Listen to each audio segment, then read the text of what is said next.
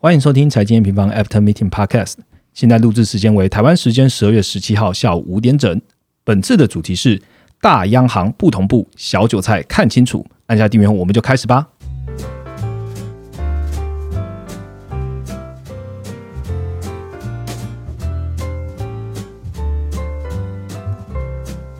Hello，大家好，我是财经 M 方的 Roger。最近呢，国际的焦点呢，除了 Omicron 的变种病毒之外呢，十二月中的最后一次全球央行会议满满满啊，包含了上周分享的中国人行降准了嘛？那本周呢，有联准会的利率决策会议，英国、欧洲的央行利率决策会议，日本央行还有台湾央行。基本上呢，我们摊开来看哦，全部不脱离两个名词，就是通膨和疫情。但尽管呢，这是相同的两个名词哦，但各国的经济状况以及解读呢，再加上货币政策呢，其实有很大的差异哦。所以这一次我们的主题包含到比较多的经济体，我们又想好好的一次跟大家交代，所以我们就邀请了两位研究员参加我们这次的节目。我们欢迎 Ryan 跟 Mark。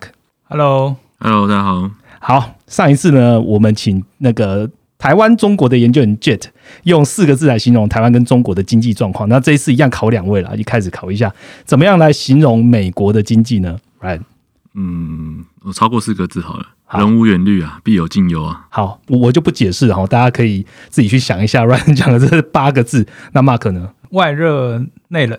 外热内冷，嗯。好，大家自己去深思熟虑啊！等一下，两位研究员都会讲一下他们对两个经济体的看法，那来听听看是不是符合这四个字哦。这一次呢，我们在呃央行这英国、欧洲。还有美国三个央行会议结束之后，我们也写了相关的快报啊，好像都是在凌晨帮大家写快报，所以这两位研究员大家听到，所以给他们拍拍手一下，这样。那分别是在啊今天录音的当天出了一部呃英国跟欧洲的，那还有昨天啊十月十六号我们出了联总会，那这两个主题是呃联总会先讲好了，二零二一联总会年底会议确认加速缩债，明年升息，好，这是联总会的。那英国跟欧洲呢？英国升息，欧元区加码购债。一音一歌点评欧股行情，好，大家听完主题之后，可能就大概有一些想象，包含你们现在在媒体上面阅读的，也大概都一知半解了。那我们就利用这一次的会议，好好来跟人家讲一下，说我们的研究员看法是什么。进入主题之前呢，先请 Ryan 帮我们回顾一下本周的行情重点吧。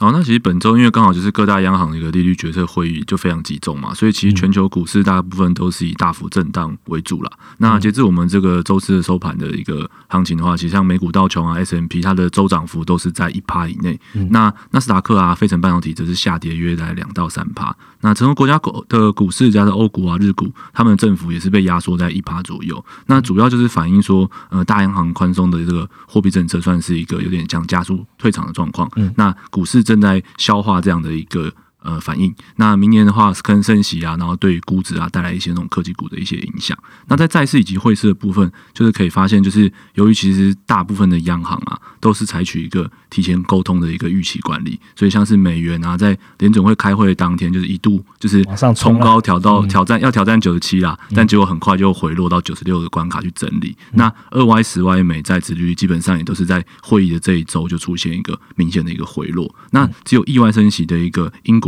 它的英镑跟它的短债值率有比较好的一点的表现。那另外在新兴市场股市啊，像是台股、陆股啊，还有原物料部分，就同样是在一个市场观望央行的行动的这个背景之下，它整周的一个表现，它的就是高低点波动加大，但是它的收盘的涨幅都很有。很有限的一个状况，就是我们可能平常常听到一个双八盘的一个的的的整理啊。对，好，谢谢 Ryan 哦。呃，刚刚讲到了英镑，就是在呃英国央行会议利率会议结束之后，有一个蛮大的一个表现的空间。等一下，Mark 约好来跟大家讲哦。今天我们的节目会分成两个部分哦。第一个部分呢，联准会和欧洲、英国央行召开利率决策会议，我们一次来掌握购债跟升息的重点。那第二个部分呢，美国和欧洲二零二二年的经济展望跟央行过的行情该怎么看呢？最后我们会解答用户问题和一周一图表哦。那就开始今天的主题吧。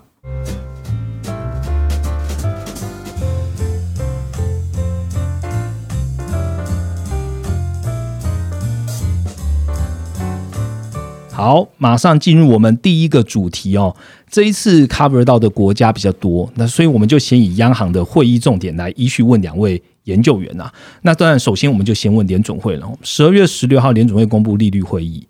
他们决策就是像市场预期一样，宣布明年一月会加速缩债，但利率点阵图呢，反而比较意外的传递明年会升息三码的这样一个讯号哦。请 Ryan 来简单说明一下会议中哪些重点吧。那其实除了刚刚 Roger 讲那个利率点阵图，大家放在后面来讲，我觉得前面的有两个重点啊。第一个重点是说，他删除了他暂时性的一个通膨的一个措辞，然后并且他在声明稿中也把就是通膨的持续低于长期目标这个论述就拿掉了。第二点的话是说，他宣布明年一月会开始加速一个缩减购债嘛，那把他这个缩减的一个幅度变成从明年一月开始，美债就每个月减少两百亿，MBS 减少一百亿。现在的缩债是一百亿加五十亿，所以就增加两倍了。对，增加一呃算一倍一倍一倍。对，那就是除了这个，但是这两个重点就是他从十一月中下旬，其实联准会就已经不断在跟市场沟通这件事情。所以其实我们在十一月多的时候有发布一篇快报。那它的快报名字是美国白宫跟联准会政策转向关注通膨的这一篇。那这个是我觉得是市场比较不意外的重点。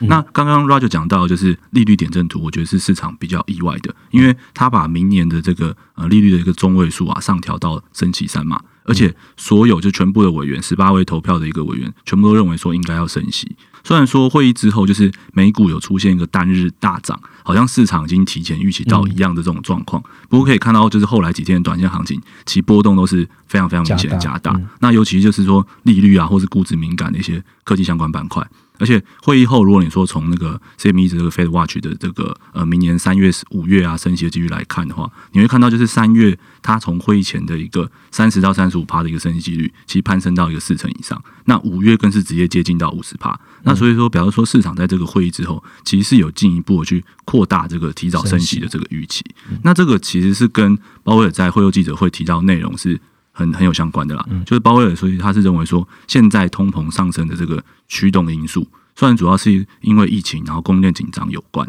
但是他看到就是说，价格上涨已经就是从一些部分行业已经蔓蔓延到更广泛的商品跟服务上面。那另外的话，就是工资也出现一个迅速的上涨，虽然说他就是。呃，就是下一句就立刻解释说，他觉得说工资不是现在通膨上升的主要因素，但是委员会他们就开始关注说，哎，工资增速会不会超过生产力？那如果会超过的话，就会出现一个薪资通膨螺旋上升的这个风险。所以，他就在他就他们就会开始说，哎，我的政策就真的要开始转向关注通膨，因为如果说这个通膨真的起来的话，那会给一些中低收入的民众带来这个比较。大的个压力，而且通膨这种东西，就是说，假如说我市场有个通膨预期，它会被越定越高，就是可能，哎，我我我企业看到就是，哎，原物料成本上涨了，那供应链还在紧张，然后呢，我薪资要付更多了，那他就会一直把这个预期往上堆，所以他们现在就是要联总会就是要开始管这个预期，所以才会在这一次把这个利率点阵图的，呃，就是呃升息的明年升息的一个次数，一次就是一次性的上调到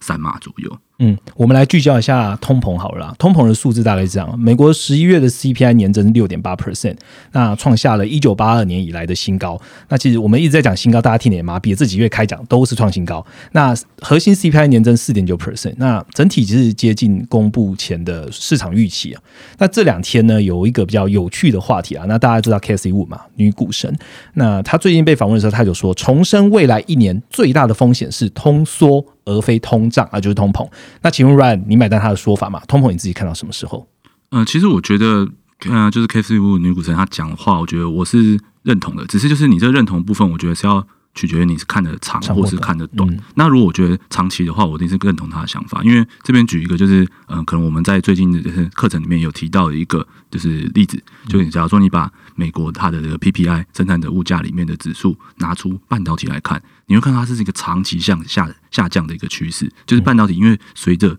科技技术的进步，它其实一定是越来越便宜的。那这也是主要压抑，就是诶物价的一个主要原因。所以，如果你拉长来看，我觉得科技这件事情绝对会让就是物价被压抑。但是短期的话，我觉得我是要分享一下一些明年的一些观察，就是其实在这个月，它的密大里面有一个我觉得很有趣的一个议题。就是说，密大这个信心，他认为这个调查里面，他提出了一个两个观点哦。就是第一个观点是说，就是现在目前啊，就是呃，已经发现，就是收入倒数最后三分之一的一个民众，他薪资出现一个大增的一个现象。那这个大增的现象，他他们就讲哦，讲说这个这个东西发生在一九八零年六月，就上次发生的时候是发生在在那时候。然后那个时候的时空背景是这样了，就是它其实是两次的石油危机之后嘛，对，所以其实那时候的原原油价格非常非常高，然后呢，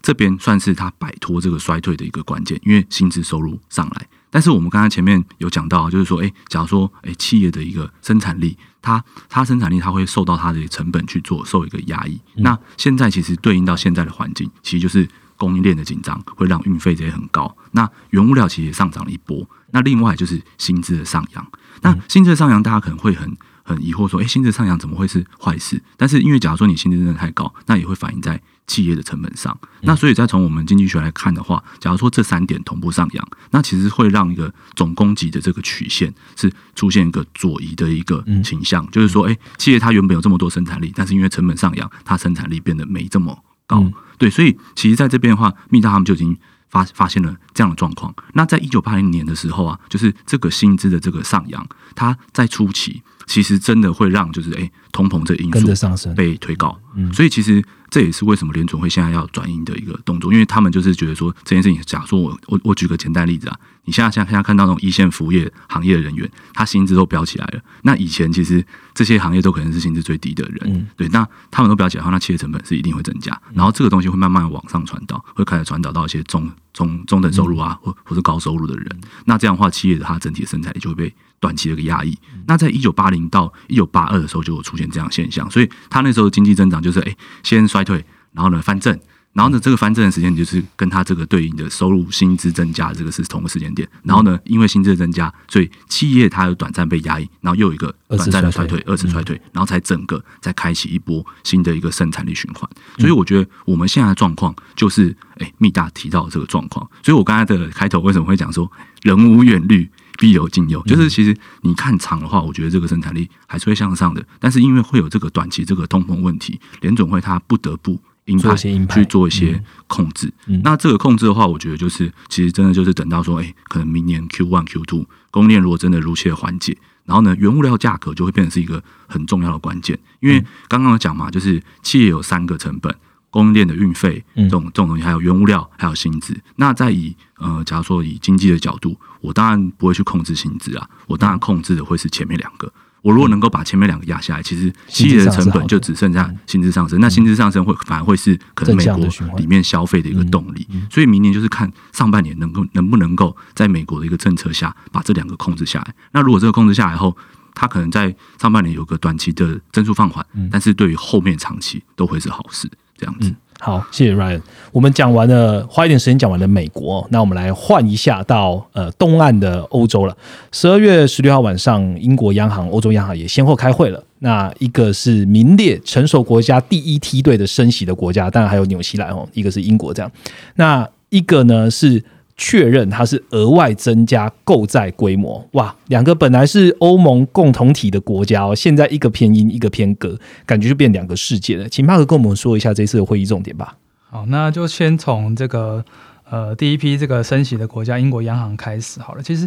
呃英国央行这次升息大概零升息零点一五 percent，那就是从呃零零点一 percent 升到就是零点二五 percent 的这个位置。这次的升息其实从呃，他近期就是近期几次会议啊，应该说从九月开始，他其实这个态度其实转变的算是呃各个成熟国家央行里面算是转变比较快速的。那其实只能在前一次的这个利率会议时候，其实那个时候市场本来就预期。呃，十一月他就会升息了，嗯，那结果他那一次意外的意外没没有升息，然后大家想说，那可能是到明年去。有意外，结果到十二月的时候，他又再给市场一次惊喜，就变成哎十二月就升息，嗯，好，但是这个东西就是说，哎，是一个月两个月这个升息的这个时间点，其实并不是对长期没有说很大的影响了。不过我们反而比较重点要关注的说，他那他接下来这个升息的路径，那其实从他这次的这个利率前瞻指引来表示的话，其实我觉得整体认为说，其实他这个态度还是站得非常鹰派，就是说这次绝对不会是第一次的升息。因为他从里他这个鹰派指引里面提到说，其实他觉得未来几次的会议，他还有持续在紧缩的一个这样的必要性。虽然他认为说，呃，这个通膨其实有呃上下端的一个风险。当然，下段风险就是说，呃，明年可能在通膨呃这个供应链如如期缓解下，这个高基期的影响，它可能确实会下降。不过，他认为这个时候就是他应该要进行紧缩的一个时间点。嗯，就算他他可能看到呃二零二二的下半年，他认为说通通膨会呃高几率会。大幅的滑落，嗯，那那那个这个是一个时间。那另外一个是说，其实它的就是像联储会，它目前还是在这个缩减购债状况嘛。其实整体说还是在扩大资产，在买债，对对，还是在扩大它的资产负债表。嗯，可是英国央行到十二月底，它就结束它的购债了，所以它不买了。对，它明年就不会再有新增的购债。这所以其实呃整体来看的话，其实英国央行确实在。这个货币正常化的这个进程上，确实是走的比较快的。那呃，讲到说明年，因为刚刚这个前瞻指引啊，还有包含它，它目前看到是说，其实就业市场在 Q 四确实是非常强劲，因为他本来担心的是说，呃，Q 四的时候，这个财政退场之后，这个就业市场可能会有一个放缓的一个风险。那其实从十月的这个就业报告跟十一月就业报告来看的话，其实它的就业市场就还是非常强劲的，甚至十一月是新增雇员的人数是比前几个月，呃，包含第三季都还要强劲的，所以。这个时间点，他也推到说，他就是说，他对薪资的这个增长，他认为说已经回复到疫情前的水准，所以他可能有看到一些就是呃薪资螺旋上升的带动通膨的一个一些迹象，所以这个也是他就是说现在积极展开升息的一个呃原因这样子。那这个是英国央行，所以呃目前来看的话，其实到明年都还是有呃大概可能三次的升息。目前的看法是这样子啦，就是说可能明年就年底的时候就会它的这个基准利率就会来到一 percent 的这样的一个水准，所以明年其实都还是可以。呃，可能还会看到蛮多次英国央行升息的一个状况。嗯，那欧洲央行对，那欧洲央行的话，这边的话，因为大家新闻解读的话，可能会是说，哦，它又再次这个呃扩大购债。不过，呃，其实其实这个东西是跟另外一个货币政策有关啦。其实它最主力，应该说现在从疫情之后，它主力的这个 Q E 的政策叫做 P E P P，就是疫情之后的一个紧急购买的这个计划。那这个整个整体额度再来来到一兆八千五百亿。那它这个在去呃去年的时候就已经决定说，其实明年二零二二年的三月就会到期了。嗯，那这个中间会产生一个，就是说 P P 到期之后，瞬间这个主力资产购买计划就消失消失，所以会让呃等于说三月，譬如说三月以前跟三月以后，这个购债的这个幅度会瞬间落差很大。可能目前的话，大概就是 Q 四的话，大概欧央行的欧洲央行大概就是说，呃每个月大概买呃六百亿到八百亿的这样的一个水准。呃，这个是 P E P 的部分。那三月之后就直接消失嘛？那只剩原本的这个 A P P 两百亿的对两百亿的部分。所以它这次的扩大购债反而比较像是说，它去降低这个 P E P 到期之后这个缩债的减缓。所以它在 Q 呃 Q two 的时候增加了这个，把原本的两 A P P 的两百亿增加到四百亿，然后 Q 三的时候从两百亿增加到三百亿，它让它这个。这个缩减购债的幅度慢慢的阶梯式的放缓，它不会说一个悬崖直接下降，是这样的含义。所以，但是整体来讲，它还是在进入一个缩减购债的状况。不过，值得注意的是说，它这个缩减购债就是说，呃，因为它本来这个长设购债 A P P 嘛，就是它其实到 Q 三之后，它还还是会持续的购买。嗯，所以显示说，其整整体二二零二二零二二年，欧洲央行都还是在。扩大资产负债表的阶段，当然说，你说放的资金水位，当然不可能跟呃今年或是二零二零年去比这样子。那主要是这样。那另外一个是说，其实它另外在缓冲这个说增加资产负债表的，另外它做了另外一件事情，就是把这个 P E P P 的再投资的期限延长。那什么是再投资期限？就是说 P P，因为它会主要购买的是就是固定收益的那种债券，主要是政府公债了。那这个东西，因为他们购买都有个年限嘛，比如说这个是一个十年期的德国政府公债，那到期之后，它就会。就会呃自然的到期，然后就会离开它的资产负债表，那他就会把这个多余的钱进行再投资，再把这个原本到期的资产再把它买回来。那他原本定的这个时间也是二零二三年，也就是说疫情这段时间扩大的资产负债负债表到二零二三年前都会维持这样的一个资产负债表水准。那他现在又把这个时间延长，延长到二零二四年底，所以我们可以保证说，他现在一个极度扩大的一个资产负债到二零二四年底都不会有。太多的缩减都不会有缩减，然后之后这个 P P P 才会走一个自然缩减，就是随着资产到期，然后慢慢的、慢慢的消出它的这个资产负债表，所以是一个这样状况。所以我们可以看到说，刚刚讲的是英国央行到今年底就结束买债，然后开始升息，然后欧洲央行是呃明年它继续的买债，而且它扩大了资产负债到二零二四年应该就是都会维持在那边。这个是一个很明显的，就是说呃两个央行在货币正常化。这个进程上很明显的一个差异，这样子。嗯，如果有在看，呃，是现在你们此时此刻正在看 Mark 写的这一篇快报，那你也会发现说，哎，那为什么英国对于通膨的这个影响来的这么的大？它必须要升息的，它必须要停止购债。那欧洲好像对通膨的这个议题，它还是一直坚持在暂时性这三个字里面。那我想要问一下 Mark，你觉得英国跟欧元区啊，对于 CPI 的明显的差距有什么原因吗？好，那这边对，因为其实他们这个经济体是蛮蛮接近的嘛，哎，但是在这个目前啊，以这个通，就我发现的就是三个不一样。那第一个不一样就是大家比较可以直接看到，就是说目前的通膨的水准不一样。这个主要是在核心通膨的部分，因为今年这个能源价格都大幅的飙涨，所以他们在这个呃 CPI 的部分都是一样的，都是大概都大概四 percent。这个水位，那不过在核心通膨的话，其实英国的核心通膨是已经来到四 percent，但是欧元区的核心通膨只有来到二二点六 percent，这个是很直接的显示出他们目前通膨水准的一个直接的差异。那为什么会有这个差异呢？就延伸到第二点，就是这个来是来自于就业市场恢复速度，因为其实在英国就业这边其实是应该说从。今年的年中开始，就持续的在超出市场跟英国央行的预期，说他们经济复苏的速度是如此之快，就直接已经导引到他们就业市场很快速的在新增雇员上已经恢复到疫情前的水准，然后也带动他们的薪资的增长，然后原本担心的就 Q 四的放缓也都也就这个风险也都被消除了，所以这个是在英国就业这边就很明显看到一个带动的一个情况。那欧元区的话，以欧洲央行他们自己来观察，就是说，他们认为说，其实，在薪资这边还没有看到一个很明显的增长。其实他们在讲的是说，中长期的通膨水准呢，这个东西很关键，就是来自于薪资带动的通膨。那欧元区他们目前认为是说，其实这个呃薪资的通膨还没有看到，所以他们还是算是说维持在呃目前这个呃增长性通膨，譬如还有说中长期的通膨水准还没有达到目标的这样的一个立场。所以这个是第二个点。那所以。这个东西要延伸到他们，因为他们都会每一季都会给一个经济跟通膨的预测嘛。嗯，那其实可以直接看到他们对于中长期通膨水准，我们可以直接看它现在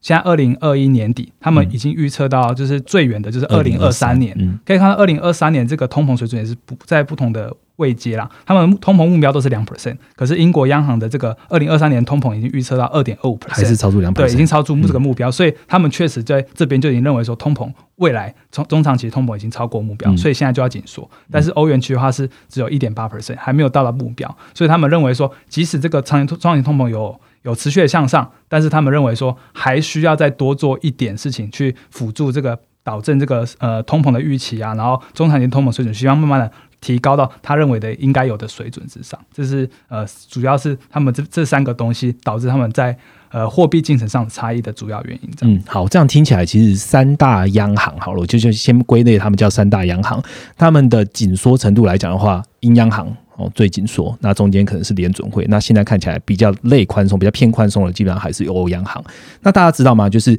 这些央行在做利率决策会议的时候，他们本来就有所谓的投票的人，那就是我们的所谓的决策委员，他会占据这个央行的货币政策到底会怎么走非常重要的一个角色。那这也关系到就是，诶，那他们像二零二十二月决定的，那二零二二年的联储会货币的政策呢，是鹰还是鸽呢？还是会继续牵引着接下来明年度他们的走向哦？那我来先来问问联准会好了，联准会的央行的决策委员是不是开始会有一些变化？Right？哦，那他们其实是每一年都会有变化啦。那其实我觉得，我现在把这个呃票委的组成的一个变化，我觉得先把它分成上下两两个，就是上下半年就是分开来看。那目前我先跟大家更新一下，就是诶，明年的一个基本上会有什么变化？联总会理事会的成员，其实就是他们在明年一月的时候就会有三个空缺。那原本就有一个空缺啦，那另外两个空缺是现任成员，就是 c o r s 他在今年的十一月已经提出了离职。那他其实他的任期就到这十二月的最后一次会议。那另外的话是副主席 c，r i d a 那 c r i d a 的话，他是到明的明年的一月三十一号，他就会呃离开，然后并且由现任的一个理事会成成员，就是 Brenna，就是拜登提名的去取代他。所以是截至到现在的话，其实目前看起来是到明年一月底，那个理事会成员就会少三个。其实目前都是白宫的发言人，其实有讲说，就是美国总统拜登，他他大概会在圣诞假期的一个前夕去提名这些理事会成员，去看他看他是补齐，可能哎两个啊或者三个，这还不一定。那这个如果有出来的话。会再跟大家去做一个更新。那扣掉理事会成员的话，另外的话就是十二个联邦储备银行的行长，他们会轮流担任票委嘛。那今年比较呃，明年啦，明年比较特别的是，就是鹰派的一个票委要回归了。就是我们过去就知道，哎，两个比较著名的一个鹰派票委，就是克里夫兰的行长 Master，还有堪萨斯行长的 George。那他们两个人会回来，所以其实明年票委光这两个人回来，其实就会变得相相相对应对。但是这是呃，今年有个比较大的一个意外，就是过去其实有很鸽派的两个人，就是哎，圣路易斯行长 Blood，就他以前是被被被称称作鸽派大佬，就是只要任何联联准会货币政策，只要他讲话都是鸽派。嗯，但是他在今年就是。一个直接一个大转向，变成联准会里面几乎是最鹰派的人。那另外一个是他的一个好同事，也是理事会的成员，就是沃勒。他们以前是一起在圣路易斯的行，就是那个里面一起共事啊。那为什么这两个原本很鸽派的人会突然转向变成鹰派？其实最主要的原因就在于通膨，因为他们是比较偏向就是传统经济学家的一个路线，他们认为说就是诶。这货币政策这个利率啊，就是要遵从一个中性利率。那这个中性利率其实有两个主要一个组成成分嘛，那就是诶你的就业状况跟你的那个诶通膨的一个缺口。那他们目前觉得说，哎，我通膨缺口就补齐啦，那我的利率就应该要上升，所以才会让这两个原本很鸽派的一个委员，他在今年就是从大概从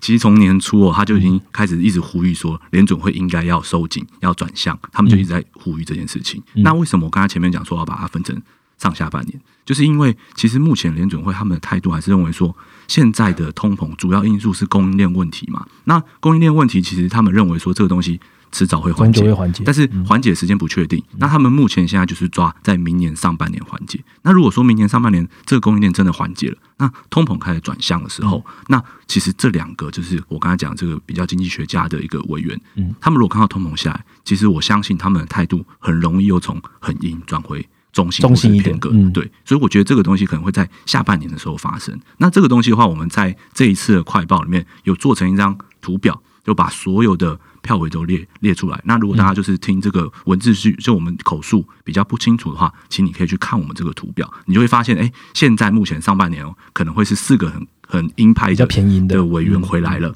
那但是如果到下半年，我就讲看看其中两个就是 Waller 跟 Blood，他们可能会。往鸽派那边去移动，那这样子的话，就会又会变成比较中性偏鸽的一个组成。OK，好，那这是联准会的部分。那我们来反问一下 Mark 好了，英国跟欧元区呢这些票委，你有发现什么吗？好，那呃，英国的这边的话，因为他这次的这个升息的决定，他有公布这个票数嘛？那这次的票数是八比一通过，基本上是基本上是全部人都去同意这件事情。那唯一反对的这个票委是叫这个 Tenero，他是任期是到二零二三年啊，然后大部分的委员都是到。二零二二年的大概九月之后才会有中间会有委员的轮替，但是我们从这个票数的这个分配来看的话，其实我们认为说接下来升息应该是他们整体委员是蛮有共识的状况，所以呃，我觉得接下来在这个委员的这个异动上，可能这个影响相对是比较小，那他们就可能关注是一起去关注这个呃通膨的一个状况，然后在薪资的这个状况，那这个升息的情况应该是没有太大的分歧了。这样子看，欧洲央行的部分的话，因为欧洲央行的委员是由各个国家，就譬如说德国、奥地利地区的央行委员去组成的，可是他们的投投开票是相对比较不透明，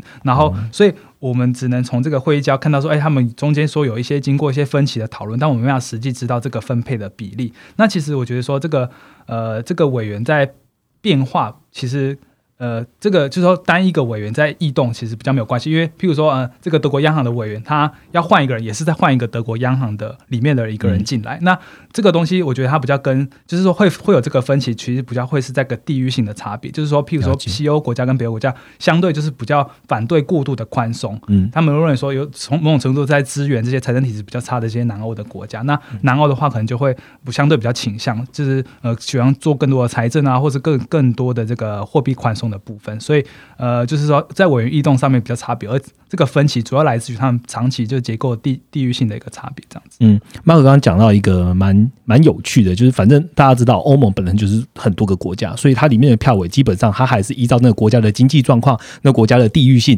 他们的方向通常都不会有太大的变化。但是反观呃美国或是英国，它本来就是隶属于是同一个国家，所以大家在一些政策的取向上面本来就会有不一样。这是为什么？你会看到呃，Ryan 在写联准会。或者说，Mark 在写英英国央行的时候，会比较会去讨论到说票委他们一些的态度。那欧央呢，我们就是对准拉加德他讲什么，大概是这样子的内容。好，我们上半部呢，把呃这个三大央行的这些态度呢整理完之后呢，下一个主题我们来好好讨论的是，那行情接下来要怎么看呢？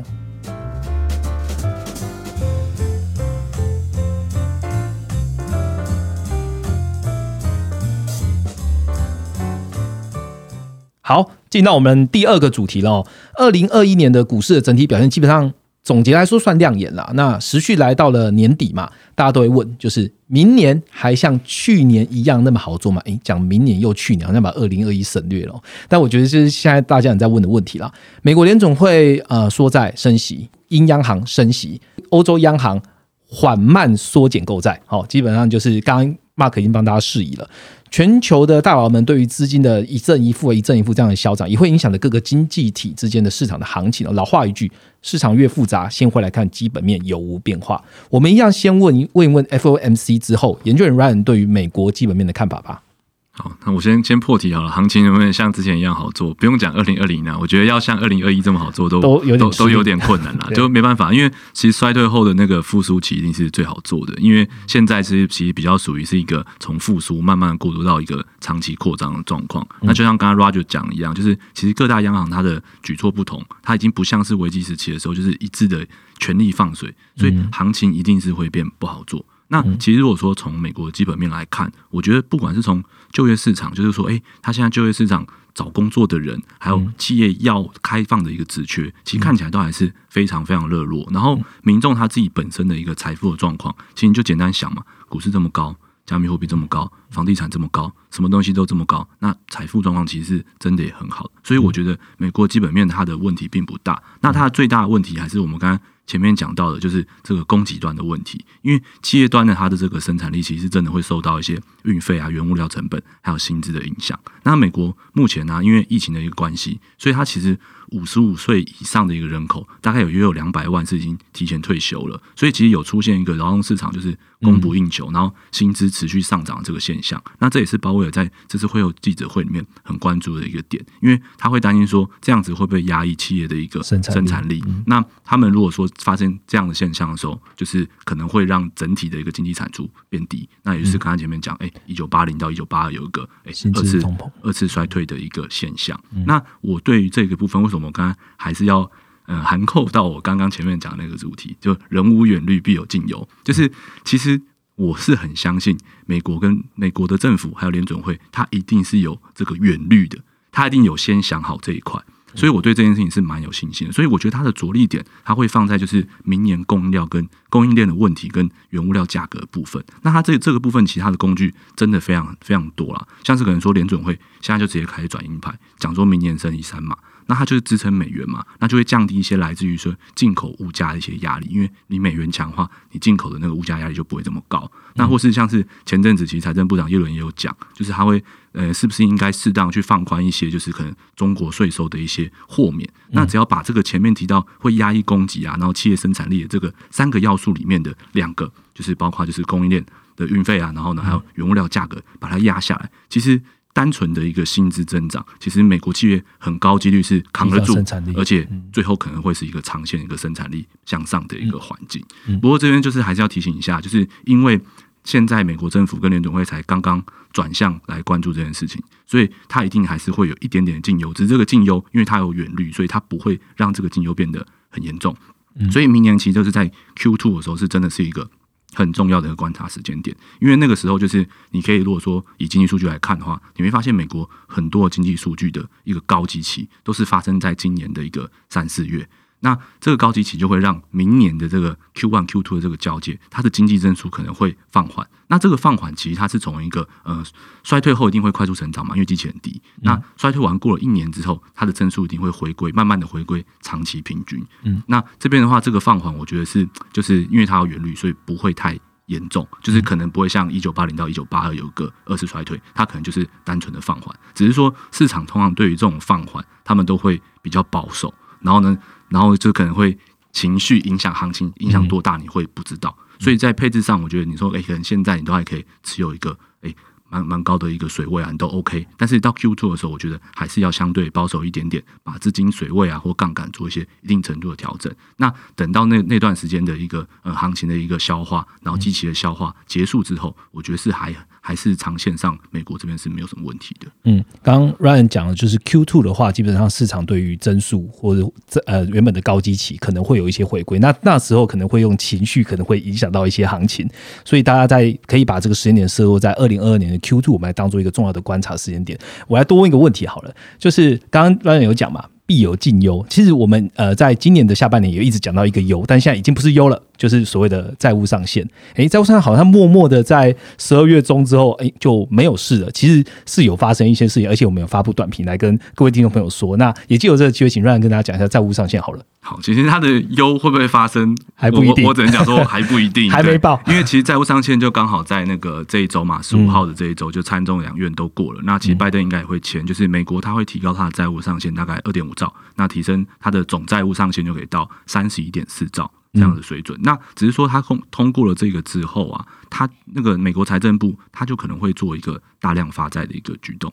因为其实今年已经通过了基建。啊，那基建其实就要花钱，需要钱。那他花在新增资金大概五千多亿。那另外还有在讨论，就是拜登那个重建美好的计划，虽然说目前看起来有可能会延后到明年年初。才会通过，但是就是财政部他们通常应对这种事情的时候，他一定会是先把钱先准备着，筹筹筹筹备好，对，然后呢，这个部分的话就会发很多的债，那发很多债的话，其实是会就是影响到市场资金会来买单，嗯，对，所以其实会还是会有一些就是资金上的一个收紧，嗯，只是这个资金上的收紧到底严不严重，或是哎可以简简单讲是不是买点，我觉得就是从基本面来看。其实应该还是是的。那其实，在农历年前，我觉得这个部分可能哎，真的出现问题，它基本面都还是有支撑。那抓农历年，其实就跟刚才讲的那个呃经济数据的机器是一样的。就你农历年之后，其实接下来要面对就是高基期三四月的一个高基期了。对，好，谢谢 Ryan。那我们反过来再来问一下欧洲好了，Mark 呢，你跟分析一下对欧元区还有英国一些基本面的看法吧。好，那因为刚刚 Ryan 其实应该把已经就明年的资金水位调整那些都讲完，那我这边就。直接专注在欧洲的基本面。好，那呃，其实讲一下到上半年的一个状况好了。其实呃，欧洲内需其实从 Q 三之后这边就开始出现一个增速的放缓。那其实这个东西本来就是一个正常现象啦，因为它真的就是在 Q two 跟 Q 三的时候，真的因为经济完全的重启，再也没有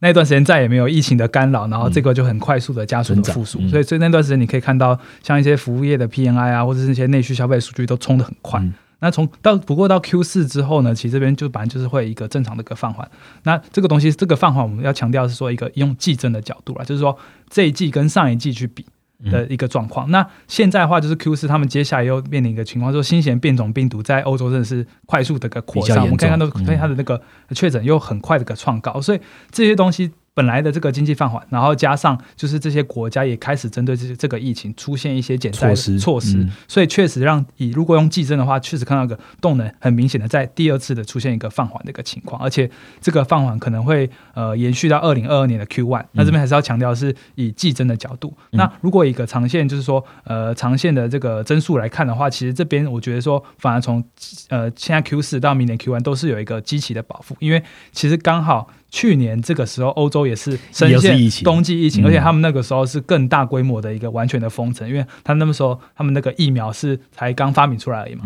所以那个时候的疫情的状况是更严重。那个时候都那所以那段时间反而就会让内需的这个数据都表现的很差，反而是让这段时间的这个机器出现一个低机器的一个保护。那另外也是我们还有持续看到，是说他们在就业市场这个复苏的状况其实没有太大的改变，然后从这次的服务业 PMI。呃，企业来显示也说，其实大家对疫情的这疫情的适应能力越来越好，这个他们对未来还是深具信心，所以这个东西都会反映到接下来持续在增聘雇员的部分。所以我们认为说，呃，虽然短期有一个季增动能的放缓，但是我们在年增的长期的这个增速上面的发展是不会看到说真的出现一个很明显的一个大又重回衰退的一个状况。这是欧洲内需的一个情况。那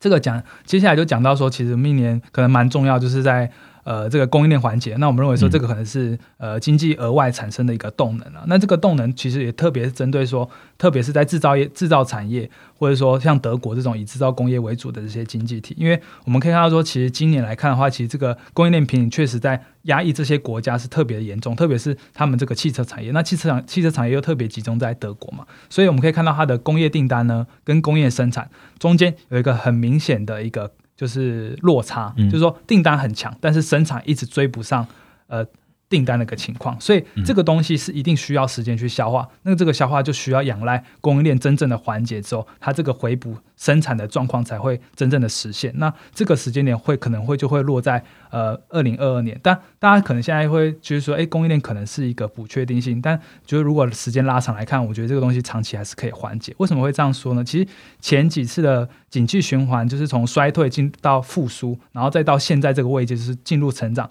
都会看到一个这个很明显，就是经济型重新一轮的景气循环的初期会有的一个阵痛期。这个阵痛期是来自于说。需求更强劲的复苏，然后但是生产没办法快速的跟上，对，这个是一个景气循环一个正常的现象了。那今年当然会就是呃这次的就是景气循环当然是更来更严重，就是因为这个东西是一个非正常的一个景气衰衰退，是因为疫情，所以很多时候会跟疫情发展的进度有关。那另外也是说各个国家更多规模的财政又把这个需求在往上拉抬到一个位阶，所以然后另外一个是说还是因为疫情，就是疫情的。呃，恢复的速度是很分歧的，所以我们可以今年可以看到很多，就是说在全球的供应链的状况是有些落差的。就是说，哎，这个国家的这个基本商业活动都已经恢复正常，但是可能像今年东南亚国家还有很多地方，就是他们连工厂都还不能正常的营运，就是他们疫情又再度爆发，这个都会让全球供应链频频的出现一个断裂的状况。那这个东西，我觉得到明年之后，可能真的如果这个东西真的如期缓解的话，都有机会带动这些制造国家至少把今年。没有生产的回补生产，那特别是我们可以看到现在的这个终端零售的库存很低，还有汽车的库存也都很低，这个东西都觉得是一个额外回补的动能，至少到和明年 Q one 到 Q two 的时候都有一个这样的一个额外动能。那当然实际的情况就看它缓解的速度这样子。OK，好，那这是两位对于呃。就是基本面的一些看法哦，我想要多留一点问，有多留一个问题在资金行情的部分啊。那我想也要问一下两位研究员，对于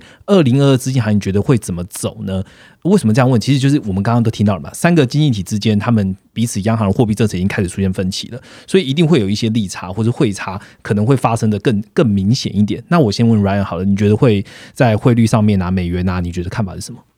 如果其实汇率上面的话，因为我刚刚前面有讲到嘛，就是现在其实美元强势是呃它的政策主导下的一个很重要的一环，因为它要控制它的通膨的部分，所以我觉得美元强势它可能会一直到通膨预期受到控制为止。那也就是可能说我刚才讲了一个年终供应链有没有缓解的这个时候，那目前大概就是抓反正年终左右会我就会开始观察这件事情。假如说通膨预期有被控制下来，其实像现在联准会它是喊升息三码嘛，嗯，其实如果那个时候真的被控制下来，它其实不一定会三码。因为就不一定有这么必要这么快，所以我觉得那个时间会是一个观察点。然后上半年其实美元在这个政策支持下，我觉得是不会太弱的。那等到就是说，可能说这样通膨预期受到控制之后，它会是跟利差重点就会转向，就是到海外的一个经济差。那海外经济差的话，其实如果从新兴市场来看，它其实最重要的话会是一个整体的一个制造业库存。那其实 M 平方在快报上也解释过很多遍。那如果是从三大角经济体的一个角度来看的话，我觉得可能。车市的库存会是一个重点了，因为其实像可能呃，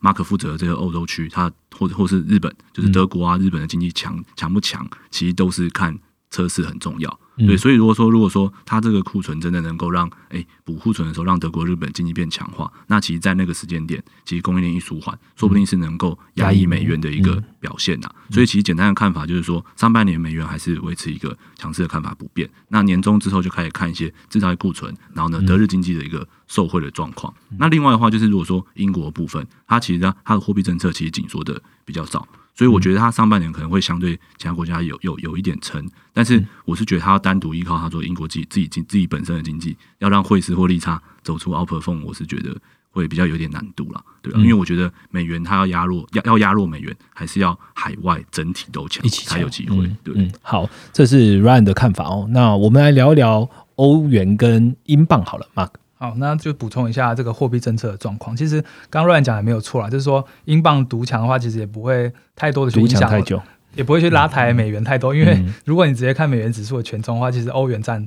占我记得占到六成嘛，那英镑只占十帕。所以所以这边的话，其实补充一下，我们刚刚还是还是回到刚刚就是第一 part 讲的这个货币进程的状况来看，这个东西。确实会可能会在上半年至少就影响到美元的行情，因为我们可以看到，至少在欧洲央行这边，它确实还是放的相对宽松，它这个缩减购债可以一直缩缩到这个年底，还在持续的在回到它这个两百亿每月两百亿的情况。那它真正的升息时间，其实这一次的这个记者会有讲，就是说他们认为说二零二二年真正升息的几率其实不太高。就是按照这个情况，其实看到其实欧洲央行这边还是在明年都还是比较高几率保持一个相对宽松的状况，然后这个资金是持续呃在流入这个市场，所以其实确实啦，就是说用欧元跟英镑来看，其实欧元确确实就是因为它的货币政策，也就是相对是比较弱势的状况。那你说如果英镑很强，但是其他指数对美元的贡献也相对是小的，就是它大概就是十 percent 而已这样子。好，谢谢 Mark。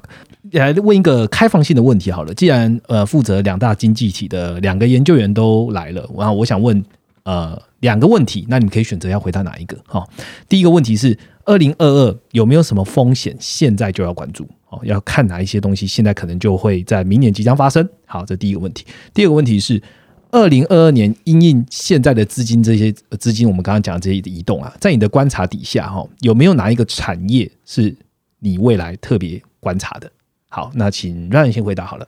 好，那我就回答那个经济增速的那个部分，好，就是可能比较偏向第一个问题啦，就是有没有什么经济部分有风险的部分？那其实反正我们就是已经定调，就是明年它的经济增速就是要开始慢慢的回归长期平均。像假如说你从联总会它的一个预测来看，可能其实哎，今年大概五趴，五趴五点五趴。那明年可能就会是四趴，就会出现从一个高档放缓的一个现象嘛。嗯，那其实的话，这个东西的话，我觉得会集中发生在 Q two 的时候，而且刚刚前面提到的一个制造业的库存的一个循环，也会发生在 Q two Q two 对对对，因为其实从疫情到现在。其实它的那个库存，就是因为供应链问题，所以一直被压在很低。但是假如说，哎，疫情真的受到控制后，库存开始回升，那制造业它的一个获利能力可能就会开始有一个放缓的一个现象。那但现在两件事情都集中在 Q two，所以我觉得是其实基本上现在就可以开始关注。那目前其实如果说从美国的一个基本面数据来看，你会发现它的零售高基期，我们刚才讲在三到四月，但是现在的绝对值就已经把这个年增率大概拉到二点九帕左右了，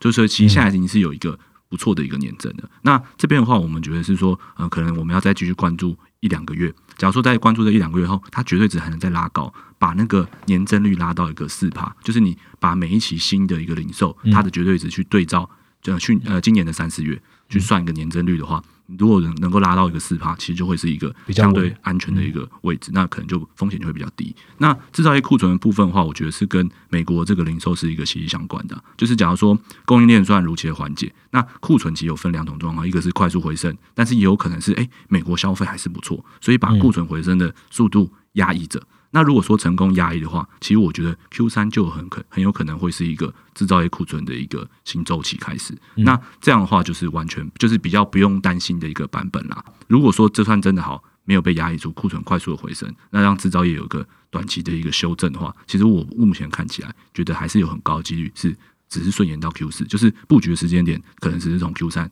推到 Q 四而已。那这个原因是这样，就是因为其实你可以看到现在全球央行都在对抗通膨预期。但是如果真的库库存出现缓解，然后呢，库存快速的拉回来，嗯，那通膨就那怎么会有通膨？就没通膨啦，对吧？所以其实我觉得那时候政策就又可以回来支撑。所以其实这边真的就只是，哎，你在 Q 三布局还是 Q 四布局的差别而已。对，嗯，好，刚 Ryan 其实有讲一个蛮重要的，就是哎，联准会为什么要先升级？三码先升那么高，其实他也也是在看通膨啊。如果说今天呃制造业库存真的拉高了，那通膨它缓解了，那联储反而它不用做那么强势的升息，那有优于市场预期。所以联储任这边也是用我我觉得啊，自己看起来也也是有点打带跑的方式，在会一直在测试市场的情绪然后那产业跟板块呢，Ryan 也要分享一下嘛。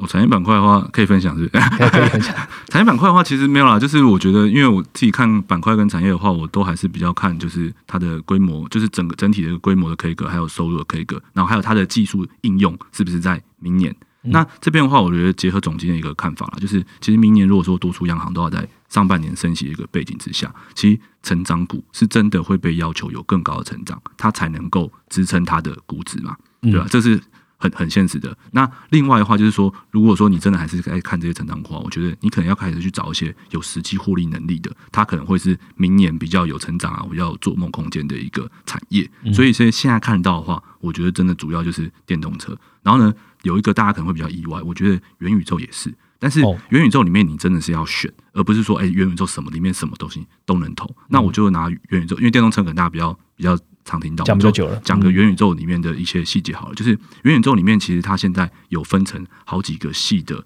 呃，算是他们会去做区分，然后去做出区分后，它会有不同的 K 歌。我举例啦，就可能说，哎，它硬体部分，然后呢，软体部分，然后呢，或是虚拟平台部分，那它会有各个不同细节产业的一个 K 格。那目前其实元宇宙你真的不要想太多，因为这个东西还不成熟。它第一个能应用的，真的就是在游戏应用上面，或是现在可能 F B 它不是有那 Oculus 它那个头戴式眼镜，或是今年有标一度快一百块的宏达电，嗯，对，就是它一定是这种，就是能够最早实现它梦的一部分的东西。它是真的，就是一开始技术应用比较早的东西，所以其实你就可能要去从这里面去找。那这边给大家一个简单的想象，假如说你可能是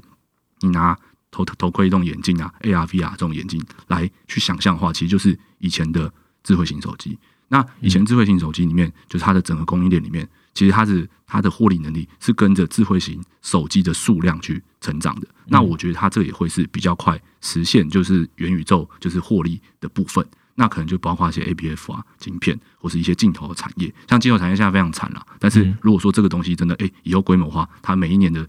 那个数量成长速度是快的，那其实他们都是有实际获利的一个产业。嗯，刚刚乱讲到一个，我觉得蛮蛮有兴趣，也可以跟大家分享，就是当你接一个新兴产业的时候呢，你真的要先看它可以被实现的。我们讲简单一点，智慧型手机当时它问世的时候，我们会知道它应用了这么多吗？它其实只是先出来一台装置而已，把你 M P 三跟你的手机把它合在一起而已。电动车一样啊，电动车先把车做出来，它其实电网也都还没有完全 set up 好，但是。它我们就在追的就是可以被实现的这个整个梦的产业里面，第一个被实现的，那它就是被关注的焦点。现在元宇宙确实，大家也可以一起来关注一下。我们现在说其实也说的很不准啊，但我们知道现在已经被实现的，可能就是这些眼镜，可能就是一些现在看到的 Roblox 这种类平台的这种，它是可以目前就看得到的。好，那这是 Ryan 的一些看法。那我们来问一下 Mark 好了，一样两个问题啦。那你可以择一，但我也可能两个就请你分享一下这样。好，那我觉得就直接第呃先回答这个。就是产业这边好了，嗯，因为刚刚其实刚刚 Ryan 有讲到，就是说，呃，这个其实目前其实都是在进入一个紧缩的一个状态嘛。那当然这个时候你确实要选说实际真的有获利能力的。那这个东西的话，我觉得其实这个东西，呃，今年。其实就是说，应该说市场预期跑得很快了，就大家都持续在预期，所以大家我们可以看到，譬如说今年新新闻标题很常，在讲就是说，哎，这个呃 ARKK 啊，这 KC 物呃跌下神坛啊，或者说这个东西，因为特别就是主要是在讲它的这个 ARKK 的这个表现很差嘛。那你可以去看说 ARKK 跟相对于就是纳斯达克的这个表现，我们可以发现很大的差异，就是今年纳斯达克是完全的跑赢 ARKK 很大的一段差距。那这个东西就是大家觉得说，哎，那个。呃，就是说，成长股这边在今年确实就已经非常的弱势，一直到可能到九月、十月之后，这个都是相对非常弱势的。那其实如果呃，我最近刚好发现一个蛮有、蛮有、蛮有趣的东西啊，就是说，其实大家讲说，哎，这个呃利率在紧缩啊，然后持续的在就是杀估值的一个状况。那有个很特别的东西是发现，其实走到一个现在这个状况，其实市场相对于对成长股就是确实到非常不贵，而且这个东西是有依据的，就是明年真的要进行很多的升息。那我自己在看的就是说，其实从这个。成长股里面可能会有一些机会，就是说，其实就是之前啊，就是在讲这个科技产业的部分啊，因为就是说，刚呃，譬如说数位广告啊，或者说电商啊，或者说这个呃企业云端啊，或者说呃订阅经济里面，里面都有一些，就是说它本身还没有像像像到，就是说它变成一个全职股，或者它是一个高速的成长股，那这些都也会被归类归类在这种小型成长股的范畴里面，就是说它的股价的这个报酬表现因子，大部分都还是跟 ARKK 一样。那在这样的市场环境下，它就会跟着。一起下杀嘛，所以我自己会特别去看的说，那这些东西里面，当然就是说，呃，杀到这样的一个程度，确实在这个估值来看，其实有一张统计的图来看呢，就是说 S M P 的这个呃六百，就是说小型市值的这个指数，它的这个 P，就是明年的 P E 本比，其实已经比这个呃大型大型股的这个 P E 还要低了，就是说，因为现在市场真的是。对这件事情是非常悲观。那我自己在选说，这个东西估值到这样的程度，就要小心的一件事情。说你现在如果进去的话，你就会有有可能是它是变成是一个价值陷阱，就是说它其实不只是呃杀估值的部分，就是它连基本面也都出问题。因为有一些可能是说疫情受益股嘛，那它就是因为在疫情这边有带带起一波获利的高峰，但是最后就是一次性的，那这种就不符合成长性成长股的要求，就是说你要持续的有成长，你在 K 格上面，就刚刚 Ryan 讲，就是 K 格要持续的在一个很高的双位数的水位部。分，那我自己在看的话，可能在电商啊跟数位广告里面，确实有一些股票，我就会特别去研究。哎，也许它在明年都可能还有二十，像是 PayPal 啊，或者说呃数位广告人员像 Pinterest 啊、Snapchat 这这些东西，它都还是一个长期产业发展趋势。那如果它的营收 Kager 还可以在二十到三十 percent 这样的水位，那就可能要思考说，当如果市场开始持续的在反映这个紧缩的时候，也许它可能就是一个在市场环境下可能会被呃我讲就是说错杀的板块或者是股票这样子。这是我在呃产业明年会特别去看的这个现象。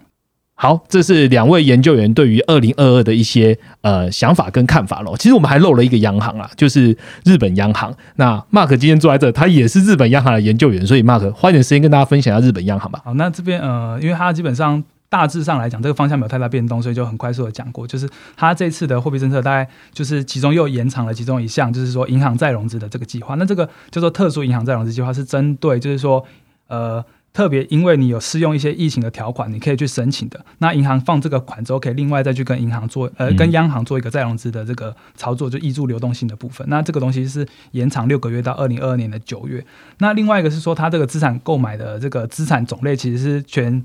世界央行最多的啦，就是说它不只是买公债，它它买股票 ETF，它有另外买。商业本票就是说企业债的部分，商业本票跟企业债，那这个东西就是它在疫情之后有是有宣布就是增增加额外购买的部分，这个会到二零二二年三月就会结束。那这个东西因为它呃它二零二二年四月之后它会进入一个自然缩减的状态，就是说因为疫情增加了这些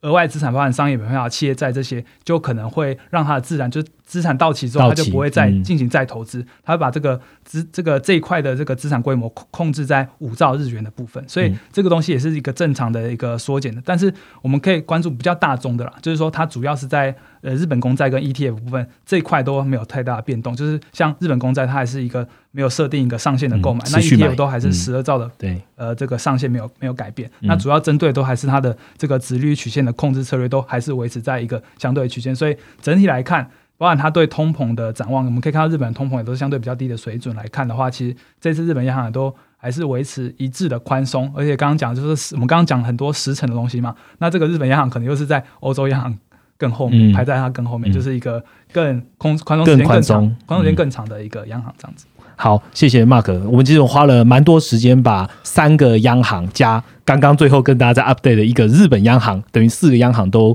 大概讲了一遍了，包含我们对二零二二年因为央行这样的资金行情的一些看法哦。那希望对听众朋友这样子吸收来讲，其实是有帮助的。好，那我们就进到我们一周一图表好了。一周一图表刚刚讲了蛮多，都是跟央行有关，我们就回到一个最原始的点，就是联准会每次在公布的时候，尤其是它季会都会公布的利率点阵图。哎，利率点到底怎么看呢？我们请 Ryan 跟大家分享一下好了。好，这个其实这利率点阵图，其实就是这个算是从叶伦时期啦，就是大概从呃算是零八年危机之后，就是开始哎，他强调说要跟联准会要跟市场沟通更为的紧密。那所以那时候其实推出了很多一系列的工具，就可能包括前瞻指引啊、ONRP，然后利率点阵图。那利率点阵图是其中之一。那这利率点阵图啊，其实我我们刚才前面有讲到，就是票尾的部分。那票尾的部分其实就是联准会里面有分成两块，一个是呃联邦的理事会的成员。那其实它总共的职缺数有七个人。那目前在职的有六位，那另外的话就是另外一块是十二个，就是联邦储备行长，就是各地区的有十二位，所以其实它加起来照理说是有呃总共十九位，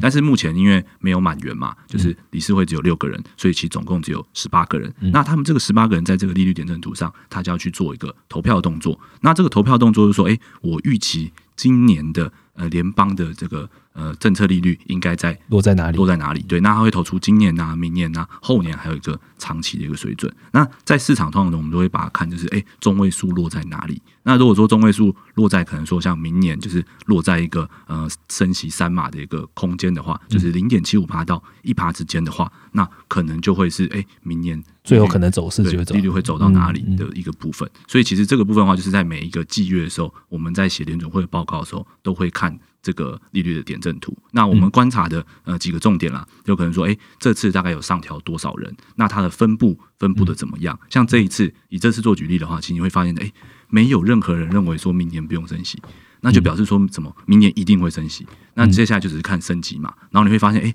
中位数落在升息三码。那其实就很高的几率，哎，明年可能看是升息三码的一个状况，这样子。OK，好，简单讲就是，如果你现在点开是利率点阵点阵图，你会看到呢，每一年呢，我们都会纵向来看，加起来就是十八个点，那我们就看这个十八个点的走向，我们就会知道说，哎，这一次的投票跟上一次的投票的差异，跟这一次的中位数会落在哪里，在不同的年限里面会落落在哪里，那这就是这个十八个票委他们的一个可能最后的走向了。好，那这希望这个利率点阵图对听众朋友是有帮助的。我们再花一点时间回答两个用户的问题，那也请 Ryan 跟 Mark 来帮我回答一下。第一个问题，我问问 Ryan 呢，有位用户呃黄先生，好，透过 Facebook 来问，他说不好意思，我真的很好奇一件事情：美国政府发债，然后 Fed 印钞买单，这样美国到底要不要还 Fed 的钱呢？还是有什么法律可以借贷平衡？”Ryan 好，就是这个部分的话，其实呃，这边我我跟大家讲，就是 Fed 他买的这些所在，他不是会有一个直利率的收入，他会有整个他的资产价格收入，这个都这个收入在最后年底的时候是要上交给财政部的。对，所以它其实会有一部分，就是说，它哎，美国政府啊，它发债，然后如果是由 Fed 买单，它其实会有收入是要退还给还给财政部。对，但是这个当然跟你讲一样，就跟这用户问的一样，其实有点 tricky 啦。那这两个单位到底算不算你美国政府？如果是你美国政府的话，你不等于自己买自己，然后再自己还自己？对，的确是这样没有错。但是我觉得这个东西是这样，就是因为美元它是一个霸权货币，那美债也是一个目前市场上流通性。最好然后呢，未纳量最大的一个市场，所以只要它这个信用的维持还在，这个东西就不会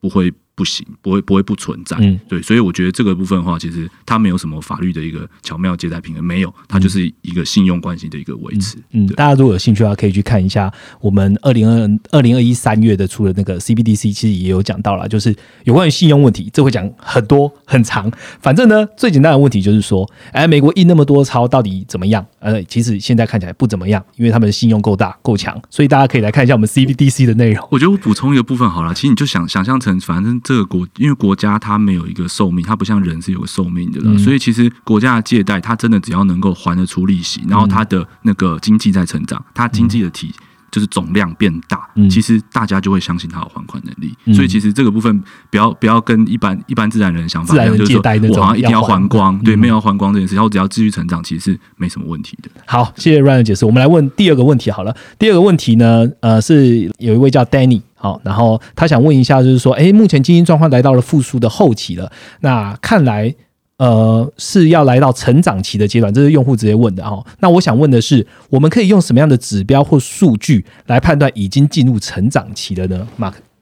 这边呃，景气这个进入成长期嘛，其实有我们我们自己在看的啦，就是说这个景气未接变动，它不是说，哎，今天昨天是这个。复苏期，然后明天就进入这个成长期。嗯，我觉得它是一个动态渐进式的一个过程。我们透过很多的指标去搭配，然后逐渐的判断说，哎，真的这个位阶逐渐的移转到呃成长期了。那这个呃很多面向的指标，那这边就提供几个，譬如说主要就看的是通膨啊，还有 GDP 成长的成长的增速啊，还有譬如说长短天期利差，以及我们今天不断强调就是说货币政策的这个进程，其实它也都是。呼应着这个景气循环的这个阶段去做，呃，有一个阶段性的顺序的，所以这边很难就是直接提供说，那我们有透过哪几个，比如说五大数据就可以直接看出，哎，像现在就是呃，因为这几个符合条件，然后就进入成长期。我觉得它是一个比较像动态过程。那实际的过，实际说参考辨别方式，其实我们。就是在那个最近我们的前台，对我们最近的这个影影音嘛，这个我课程制作人就站在旁坐在旁边嘛，这个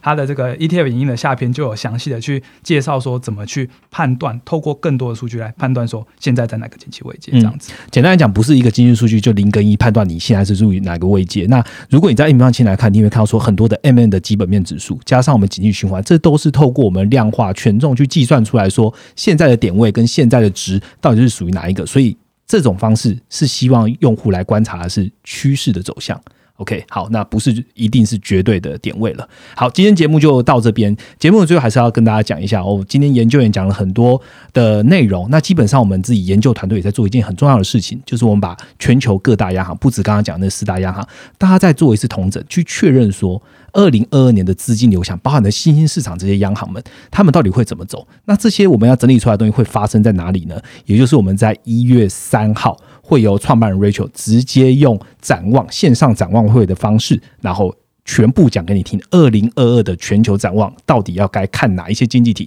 该怎么样了解重要的关键数据？那怎么样来看我们的这个？二零二二的全球经济展望呢？直接点击我们这个 p a c k a g e 下方的资讯栏连接，你就可以知道怎么样可以来观看我们创办人直接跟你说二零二他该怎么看喽。今天 p a c k a g e 就到这边，那喜欢我们的听众朋友记得按下订阅，给我们五颗星的评价。那我们就下个礼拜见喽，拜拜，拜拜，拜拜。